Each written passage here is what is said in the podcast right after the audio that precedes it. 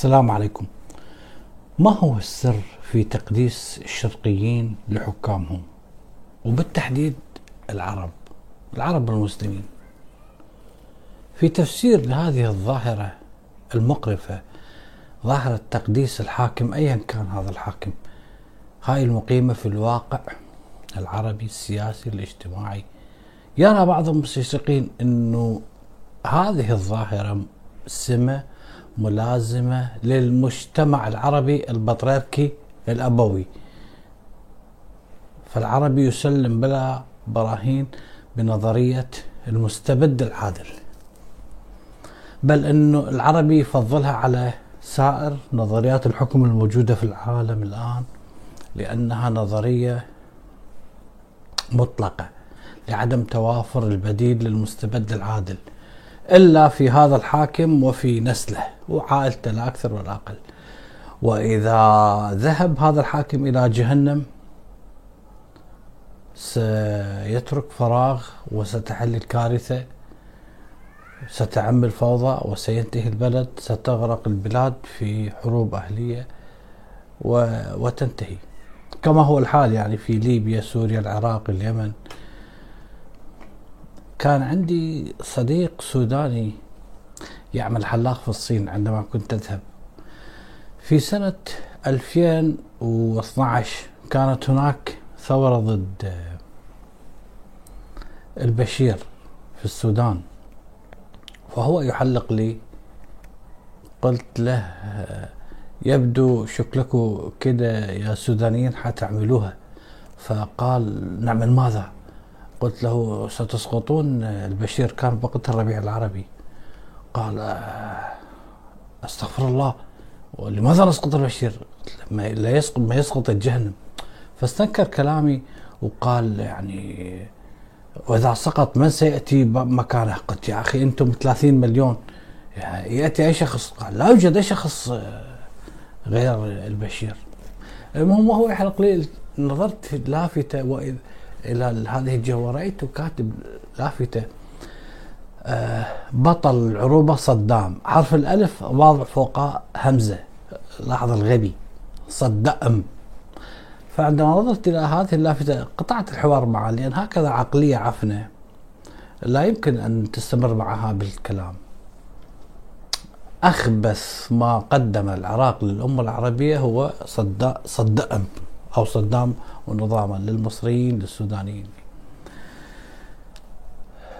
المهم توجد حكمة صينية تقول أن الرجل العظيم مصيبة عظيمة. وهؤلاء آه، مصائبنا العظيمة من عبد الناصر عبد الكريم قاسم لصدام حسين. عظيمة. الحقيقة فعلا كلام المستشرقين أنا أتفق معه. فكان الشرق هو منبع أو أصل فكرة كون الحاكم الله الحاكم إله الحاكم رب. بالعراق بمصر بلاد فارس بالهند بالصين. كان ينظر إلى الملوك والأباطرة باعتبارهم آلهة. وهذا آه، لم ننتهي من هذا الشيء ابدا بل إنه الاستبداد بتراثنا لبس لك زي ديني إلى أن ننتهي بالوقت الحالي إلى تأليه الحاكم بطرق آه يعني مختلفة عن الطريقة الأولية. فبدل أن تسجد له جسديا تسجد له بعقلك وبروحك وبفكرك لدى كل الشعوب العربية معظمها الغالبية العظمى استعداد للسجود والركوع للحاكم من دون الله. الإسكندر الأكبر طلب من اليونانيين أن يقلدون الشرقيين ويسجدوا له. لكن الإغريق اليونانيين أصحاب عقلية تختلف عن العقلية العربية الشرقية. فرفضوا هذا الشيء ووصلوا مع الإسكندر الأكبر إلى اتفاق إنه هذا الشيء اللي تطلبه إنه نعبدك ونعتبرك إله. اجعلها فقط للآسيويين للشرقيين. البلدان المحتلها يسجدوا لك ويركعوا لك. أما نحن لا. بالتالي لم يفكر الإسكندر في تأليه نفسه إلا في الشرق. لأن بالفعل هذا الشرق موطن تأليه الحكام الحثالات. قارة آسيا هي المنبع الأصلي للاستبداد. الملك في مصر شخصية إلهية مقدسة تتمتع بعلم إلهي. فيجب أن ينفذ كل ما يقول حرفيا. لا داعي للقوانين لأنها كلها مجز مجسدة في شخصيته هو القانون. فكل حاكم فرعون كان هو المشرع والمنفذ. بالعراق القديم كان بقتها الملك هو الكاهن الأعظم نائب الآلهة ومندوبها في الأرض. الملك وكيل آلهة المدينة. في إيران بلاد فارس يطلقون عليه ملك الملوك. على الإمبراطور وهو صاحب السلطة المطلقة في كل البلاد والناس يسجدوا له للحاكم الفارسي ويؤلهوا في الصين يستمد هذا الإمبراطور سلطته من السماء لا من الشعب ولا من أي شيء آخر. الشعب خلق حتى يجر مركبة الإمبراطور وهو القدر المحتوم على الشعب الصيني. الفيلسوف ماكس فيبر تحدث عن شروط السيطرة اللازمة اللي تجعل انقياد الناس اللي يخضعون لكاريزما القائد. ويحدد شروط متعارف عليها تجعل الناس ينقادون لحكم القائد. لاحظ المهانة. ماكس فيبر يستدرك يستدرك هذه الأمور حتى لا يقع في التباس مع الاستبداد الشرقي. فيقول ماكس فيبر إنه يريد أن يتحدث عن المجتمعات التي يسود فيها حكم الدولة المدنية. يعني يقصد المجتمعات المحترمة مو مجتمعاتنا. إنه يتحدث عن المجتمعات اللي يسود بها حكم الدولة المدنية أو المجتمعات اللي تعتمد على البرلمانات والقوانين الدستورية، المجتمعات الغربيه وليس مجتمعاتنا فيريد ينوه. أما المجتمعات اللي تؤمن بن ماكس فيبر المجتمعات اللي تؤمن بأن قادتها يمكنهم الحصول على مباركة إلهية فيصعب مقاربة بنية السلطة فيها لأن القائد يمنح لنفسه سلطات تتجاوز سقف ما هو متصور على المستوى الغربي. وبالتالي سيتم زيادة تقديسه من طرف العوام مع صعوبة وضع خطوط حمراء لحماقاته ولنزقه ولشهواته ولغبائه ماذا سيحدث؟ ستغيب كل العوائق اللي تمنعه عن عزل ما يشاء وقتل ما يشاء وتولية من يشاء ويعز من يشاء ويذل من يشاء وتحول بينه وبين القضاء والإعلام والإدارة والقانون والأمن. ستكون يكون صاحب سلطة كاملة. الكلام من ماكس فيبر بالتالي راح ينتقل المجتمع دفعة واحدة من انحرافات الطبقة التكنوقراطية ومحترفي السياسة اللي يسعون إلى تغيير أخطائهم إلى انحرافات هواة السياسة الجدد الذين يرون من القيادة باسم الشعب تسمح لهم تقصد في الغرب بقلم بقلب سلم القيم رأسا على عقب. الغريب هناك عدم رغبة عند الإنسان الشرقي العربي أن يشفي من الوضع من وضع الدونية اللي هو به الإنسان المصري أو العراقي أو السوري لا يريد أن يشفي من أو يتخلص من وضع الدونية اللي يعيش به دائما هو يعني تحت أقدام الحاكم وزوجة الحاكم وأبناء الحاكم. وضع دوني. لا يريد أن يتخلص من تلقي الأوامر والنواهي دون نقاش ودون حوار. والسؤال هل هذا الخضوع إلى تلك السلطة العليا اللي تتولى زمام الأمور في كل شيء هل هو خوف من الحرية كما يقصد آه إريك فروم؟ هل هو يخشى من تحمل المسؤولية بالحقيقة أنه في الشرق فشلت كل محاولة لتحرير هؤلاء الشعوب. طبعا هناك رأي أنه الدولة نظام إلهي. هاي النظرية طبعا هي من أقدم النظريات اللي فسرت نشوء الدولة بمعنى أن السلطة الموجودة هي قادمة من عند الله فيجب تقديسها وطاعة أوامرها. طبعا تطورت مع مرور الزمن وزيادة الوعي عند الإنسان وعندما نضج تفكيره بالبداية كان للساحر كان للمشعوذ بالعصور الأولى مكانة كبيرة جدا عند الناس. لأنه كان حلقة وصل بين الناس وبين القوى الخفية الغيبية اللي تدير كل نواحي الحياة المختلفة. فكان هو يحدد الأوامر والنواهي هذا الساحر أو المشعوذ والدجال. فيما بعد اتطورت السلطة تحولت من هذا الساحر علما للكاهن. فيما بعد تم تطبيق إرادة الآلهة في كل تصرفات الإنسان.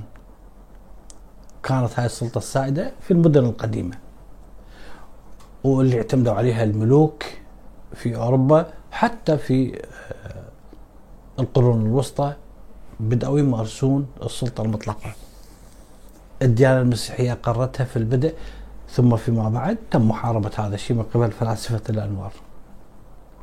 تأليه الحاكم سادت هاي النظرية بالعصور الأولى عندما كان الإنسان الأول يعتمد على القوة الخفية الغيبية يطلب منها العون سعيا للأمن والاستقرار والرزق ثم أصبح المجتمع يعتمد بعدها على الأساطير على الرهبنة. فاختلطت السلطة السياسية بماذا؟ بالدين وبالعقائد مما أضفى عليها قدسية.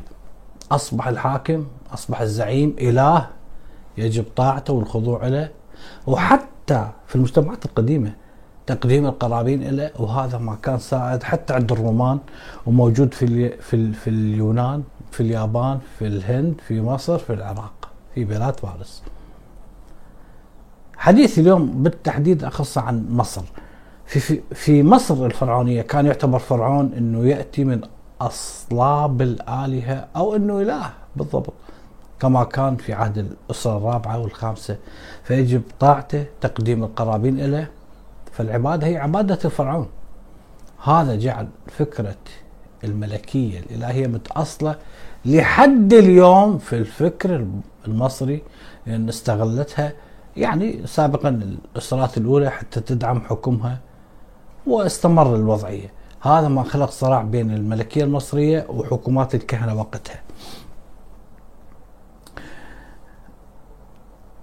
حدث تمرد على فكرة الحاكم الإله في دولتين ثورات عظيمة في دولتين شرقيتين مصر وإيران. ثورتان ثورتان شرقيتان شعبيتان نجحت في كسر الحكم المطلق الإلهي بين قوسين. هم الثورة الإيرانية ضد الشاه سنة 1979 والثورة المصرية ضد الفرعون مبارك سنة 2011 الثورة الإيرانية نجحت في طرد الشاه اللي أصبح مثل الجرذ هارب من مكان إلى مكان لا توجد دولة تقبل أن تؤويه والآخر أيضا أصبح مثل الجرذ من سجن إلى سجن ومن محكمة إلى محكمة. بالتالي الشعب الإيراني والشعب المصري قاموا بثورة عظيمة. أين منها الثورة الفرنسية؟ لكن للأسف كلا الثورتين فشلت في تحقيق أهدافها. الأولى اتجهت إلى استبداد ديني والثانية إلى استبداد عسكري. والحقيقة أن العراقيين لم يقوموا طيلة حياتهم بأي ثورة حقيقية أبدا. لم يقوموا بأي ثورة تحرر. ممكن أن نقول عليها نجحت فقط انقلابات عسكرية. نعم قامت أمريكا بتحرير العراق من الرب الأرضي. لكن العراقيين ضيعوا هاي الفرصة الذهبية لبناء بلد حر. لأنه بداخل أنفسنا العراقيين لسنا أحرار. نحن نحمل أغلال في داخل أنفسنا أغلال العبودية في أعناق في أعناقنا. بالتالي كل العراقيين عندما يتحدثون في الشارع هم معجبين بالثورة المصرية كل عراقي يقول للآخر المصريين شجعان اللي أسقطوا مبارك رغم كل قسوته وجبروته. لكن للأسف أنا أقول أن المصريين لم يسقطوا الأوثان اللي في عقولهم. استطاعت الثورة الإيرانية 1979 أن تتحرر من الحاكم الإله لكنها سرعان ما وجدت نفسها تسجد لإله آخر هو الولي الفقيه. وكأنك يا أبو زيد ما غزيت. واستطاعت الثورة المصرية في يناير 2011 أن تتخلص من رأس الدولة السابق. ثورة أعتبرها بمصاف الثورة الفرنسية لأنه العقلية الشرقية تختلف عن العقلية الغربية. صعبة لكن مع ذلك استطاعوا أن ينجحون. هؤلاء الأبطال تخلصوا من النظام السابق ومن بعض أعوانه لكنها لم تتخلص من القيم العفنة الموروثة اللي تكرس الرغبة في الخنوع للسلطة المطلقة. والسبب حسب رأيي هو الخبث العراقي والخبث السعودي. العراق قدم أخبث ما يمكن أن يقدمه للشعب المصري والسعودية كذلك قدمت أخبث ما ممكن تقدمه للشعب المصري.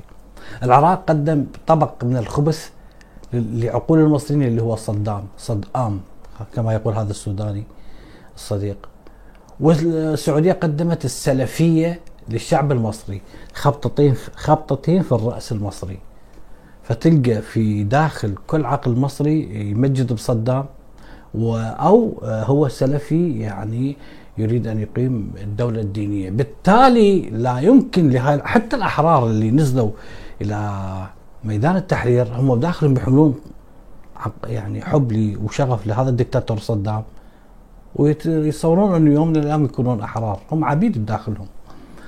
أو تجد سلفي آه، قافل على القضية. وبالتالي العراق قدم أخبث ما يكون للأمة العربية هنيئا لهم بهذا الهدية المجانية من العراق وبالتالي الثورة المصرية كانت ثورة على الطاغية وليس على الطغيان لأن الفرد المصري لا يمكن أن يتحرر من الطغيان. الفرد المصري حال حال العربي العراقي بشكل عام هو يحمل العبودية بداخله هم ثاروا على مبارك لأن عندهم نقاط واحد اثنين ثلاثة أربعة خمسة على مبارك وإلا هم يسجدون لمبارك. وبالتالي سرعان ما آه، جاهم الفرعون الرب الجديد السيسي. المهم الرغبة في تقديس السلطة الفردية. هذا مرض سرطان في النفوس في العقول البشرية. لا يمكن لأي ثورة تحررية مهما كانت عظيمة أن تقتلعها لأن الشعب المصري يحتاج إلى ثورات وثورات. يحتاج ثورات سياسية اجتماعية اقتصادية. يحتاج ثورات فكرية ثورات نفسية. الشعب المصري يحتاج إلى ثورة في الوعي تقتلع الهدية العفنة العراقية. والسعودية يلا ذاك الوقت يتحررون. ممكن يصبحون أحرار.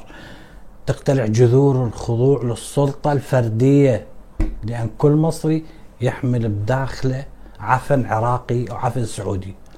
كل إيراني أيضا يحمل مصدق صغير.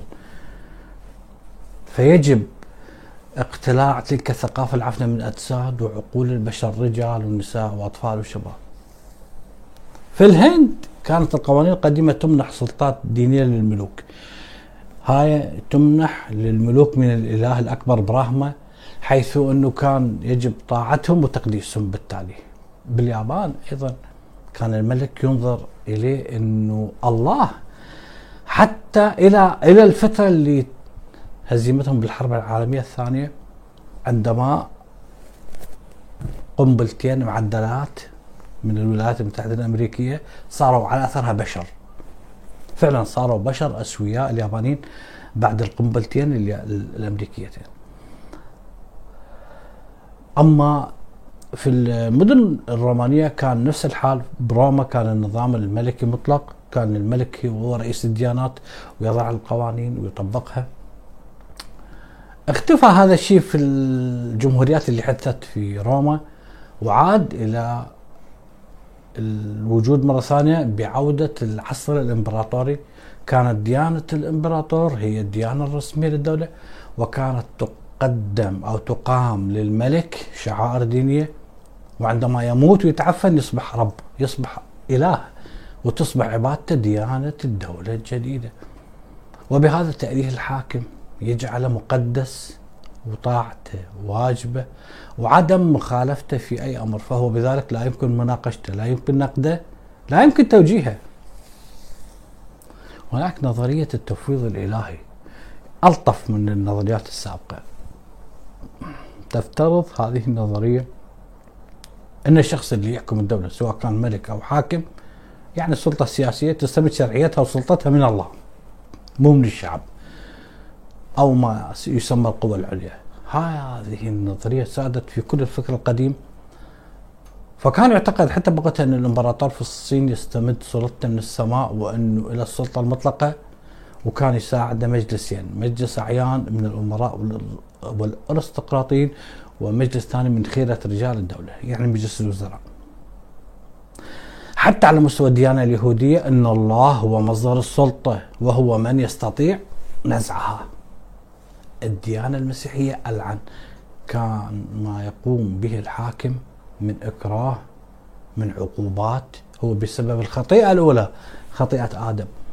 فيجب دائما طاعته إلا عند مخالفة تعاليم الكنيسة. يقول الرسول بولس أن جميع الناس يجب خضوعهم للسلطات العليا لأن الله وضعها في يد الملوك وأن للسلطة الإلهية سيفان. سيف السلطة الدينية الذي وضعه الله في يد البابا وسيف السلطة الزمنية الذي وضعه الله في يد الإمبراطور. وهذا كان الحال ماشي طيلة سنوات القرون الوسطى بسبب تثقيف رجال الكنيسة. بالتالي الرغبة في تقديس وعبادة بشر بشر مثلك إنسان فرد هي ليست حكرا على الشرق لكنها هي مرض عالمي سرطان عالمي في كل الكوكب لكن يختلف بدرجات وأشكال تتمظهر بشكل أو بآخر. تم التخلص من عندها في الغرب لكن هي بقيت في الشرق. في القرن السادس والسابع عشر تطورت النظرية نظرية الحكم الإلهي بإنجلترا وأخذت شكل الحق المقدس للملوك. لكن في فرنسا كان عصرها الذهبي بالقرن السابع والثامن عشر حيث ساد المثل اللي يقول أن ملك فرنسا لا يستنبط ملكه إلا من الله والسيف في إشارة لمعارضة السلطة الدينية بوقتها. حتى أن لويس الرابع عشر كتب بمذكراته أن سلطة الملوك مستمدة من الله وهم الملوك وحدهم مسؤولين فقط أمام الله وحده وليس مسؤولين أمام الشعب. نفس الحال كان في ألمانيا. هاي العبارة ترددها كل يوم الثاني. لا يا أنتم مسؤولين أمام الشعب. واعتمادا على هاي النظرية سيتم إعطاء السلطة السياسية قداسة دينية مما يؤدي إلى ماذا؟ إلى استبداد الملوك بشعوبهم ويبرروا لك كل سلطتهم مطلقة لأنهم محاسبين فقط من الله الله هو اللي يحاسبهم. لكن إحنا نعرف الله هو الذي لا يسأل عما يفعل وهم يسألون. أما الإنسان اللي سوف يسأل عن أفعاله في يوم القيامة إحنا لسنا في يوم القيامة حتى نعرف طبيعة الأسئلة التي ستتوجه لك. إحنا في الحياة الدنيا فعندما تنفرد أيها الحاكم بحكم دولة أو أمة ويصبح كل شيء بيدك تصبح مسيطر على الجيش وعلى الشرطة مسيطر مسيطر على اقتصاد البلد مسيطر على كل شيء على الإعلام على الصحف. على حياة الناس أنت مسؤول مسؤول أمام الشعب. بالتالي تسأل سواء كنت على خطأ أو على صواب. لابد أن تسأل لأن عدم سؤالك كارثة. لكن طبعا هاي النظرية نظرية الحق المقدس للحكام تلاشت بسبب يقظة الشعوب العظيمة في أوروبا والغرب وظهور أفكار جديدة. نظرية التفويض الإلهي. أيضا تقول لك أن الله ما يختار الملوك بإرادة مباشرة من عنده لكن العناية الإلهية لاحظ بدأت تخف. العناية الإلهية توجه الأحداث وتوجه الأفراد لاختيار هؤلاء الأشخاص. وبالتالي راح تعلل هاي النظرية سلطة الحاكم وبذلك يمكن أن يستبد الحاكم بالسلطة. لماذا؟ لأن نفس الشيء هو سيستبدها من الله. بعد انهيار الإمبراطورية الرومانية في القرن الخامس أصبحت الكنيسة مسيطرة على المسيحيين فأدى ذلك إلى سيطرتها على السلطة الزمنية السياسية. أصبح البابا يسيطر حتى على الحاكم. طبعا مع الزمن انحصر دور الكنيسة. لا أريد أن أتطرق عدة عوامل سياسية واقتصادية وفكرية. هذا التقديس للفرد الواحد على أي في أي مهما كان هذا الفرد حتى لو كان عبارة عن إنسان زبالة حتى لو كنا نكرهه لكن يجب أن نطيعه لأنه ترسخت في عقليتك إنه هذا الشخص مقدس ومختار من الله. بالتالي سيصبح الشعب ليس له يد في المؤسسات التعليمية والثقافية والإعلامية اللي هي أكثر مؤسسات تشكيل العقل.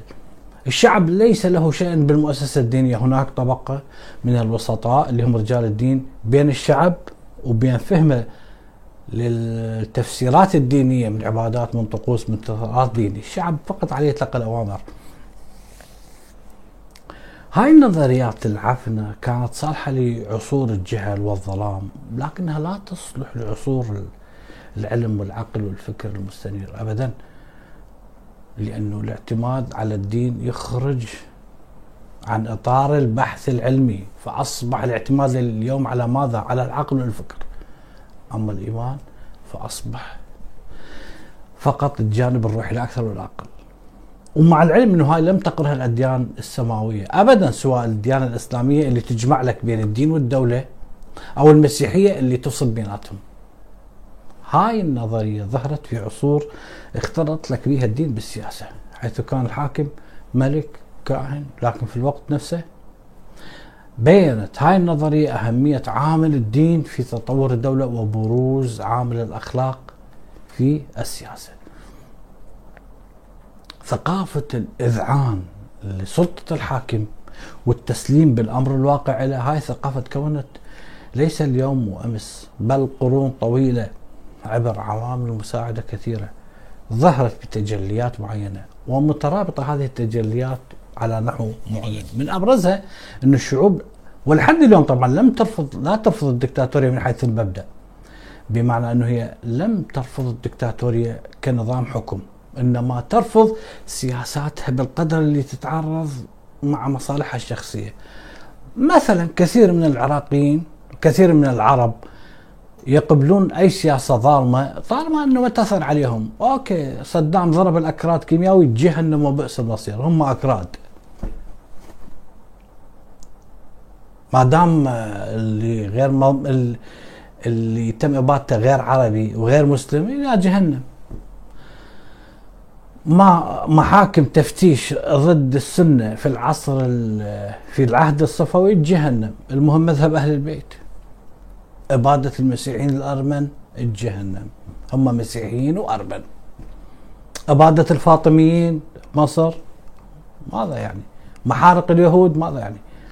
لاحظ إنه مو بس يعني آه، تبرير الحاكم حتى نزع إنسانية الإنسان. فليس مهما عندها ما يجري للأقليات على سبيل المثال هي اعتراضها فقط إذا أصابها سوء.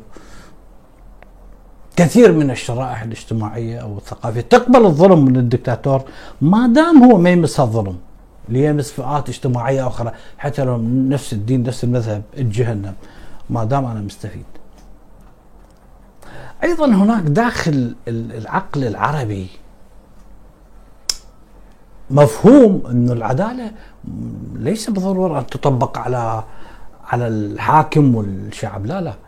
في في بلداننا في العراق ومصر وجميع الدول العربية نفس المواطن يعني ما يتقبل إنه القوانين والأنظمة تسري على كل الشعب على الحاكم وعلى على الشعب وعلى تجاوزات الحاكم. مو بسبب الخوف لا ابدا لأنه الكثير يعتقدون إنه تلك المنظومة العدالية منظومة العدالة ما تنطبق على الحكام والمسؤولين والوزراء ويحق لهم أن يفعلون ما يشاءون. وكثير من الشعب العربي يستغرب من عندما يجد ميركل تمشي في الأسواق وتشتري عندما يتم رمي آه، رئيس وزراء بالبيض عندما تجد مثلا آه، رئيس وزراء الدنمارك يسوق آه، دراجة هوائية. يستغربون من هذا الشيء. بالتالي العدالة هم يعرفون إنه العدالة تطبق فقط عليهم الحاكم في معزل عن ال... بالتالي تقديس الحاكم والزعيم بالمجتمعات المتقدمة انتهى تماما وأصبح تاريخ. فالرئيس هناك مجرد موظف يؤدي دوره ويستلم راتب آخر الشهر يمكن مساءلته انتقاده محاكمته طرده ضربه بالبيض وهو يتفهم هذا الشيء. الإعلام لا يطبل له ولا يقدسه. لماذا؟ لأن المجتمعات هناك نضجت عكس مجتمعاتنا. مجتمعات هناك تخلصت من فكرة الزعيم الأوحد البطل القائد الضرورة. إحنا الآن بدينا بها بالتالي يحاط لك هذا الزعيم بهالة من القدسية الإعلام يطبل له ويتم تغذية هذا الشيء عبر ثقافة عفنة من وسائل الإعلام والأناشيد الوطنية صوره في كل مكان حتى في المرحاض. يقام له تماثيل وهو حي. ليس لأن الإعلام منافق بل لأن هناك ثقافة شعبية تتقبل هذا الشيء. فالمصريين يتقبلون السيسي يتقبلون مبارك يتقبلون عبد الناصر. العراقيين يتقبلون أي دكتاتور أي رجل دين يبوسون قنادره لأن هاي الشعوب ما زالت تنتظر المخلص القادر يخلصها يعني الزعيم القوي العادل اللي هو يتواضع ممكن ويسلم عليهم أو يزورهم بيوتهم. أو يعطيهم بعض المكرمات مثل ما كان صدام يوزع مكرمة كيلو طحين ويسمونه يد الخير. هاي البيئات. يصبح أي انتقاد للدولة أو لرموز الدولة يصبح انتقاد للحاكم. في نظر الشعب في نظر الغالبيه العظمى هو كانك جاسوس وكأنك معادي كأنك عندك أنظمة خارجية تتلقى أموال. وليس أنت تنتقد من أجل أهداف وطنية لشعبك. ممكن أي مواطن فرنسي ينتقد إيمانويل ماكرون. لا يقول له المواطن الفرنسي الآخر أنت خائن أنت عميل. هنا الحاكم يصبح هو الوطن والوطن هو الحاكم لكن هناك يصبح الحاكم موظف. انتقده انتخبه بتنتخبه. في إحدى المرات كنت في كلية العلوم.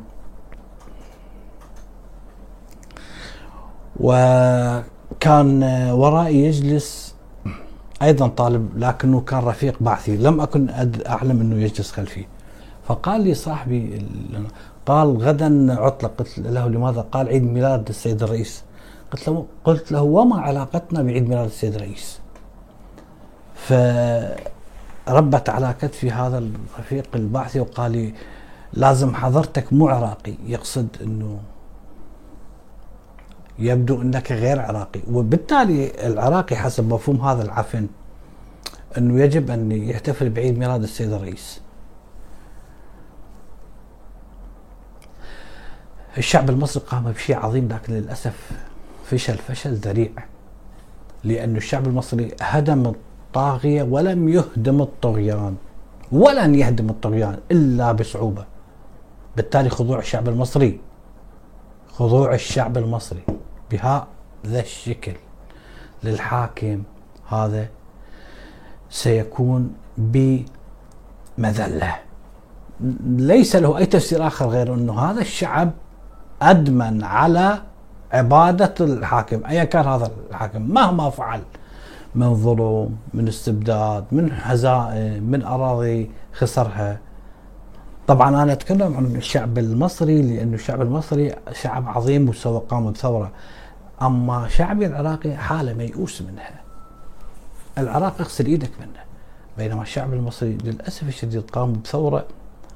أين منها الثورة الفرنسية؟ لكن راحت هباء منثورا كأنك يا أبو زيد ما غزيت. هذا الشعب بالتالي عندما لا يتخلص من الطغيان سيظل خانع خاضع ساكت على الفقر على الجوع على الذل إلى متى؟ منذ أن جاء الإله الأول جمال عبد الناصر إلى الإله الثاني السادات إلى الإله الثالث مبارك إلى الإله الرابع مرسي وحاليا الإله الأخير هو السيسي. أخاطب المصريين لأنهم صنعوا أعظم ثورة بتاريخ العرب والشرق والعالم. واللي للأسف الشديد هاي ثورة فشلت فشل ذريع لأن روح المصريين لا زالت جاهلية. أتمنى أن يكون عندهم وعي يسقطون الطغاة والطغيان وأن يكون السيسي هو آخر الأرباب في مصر. شكرا لكم.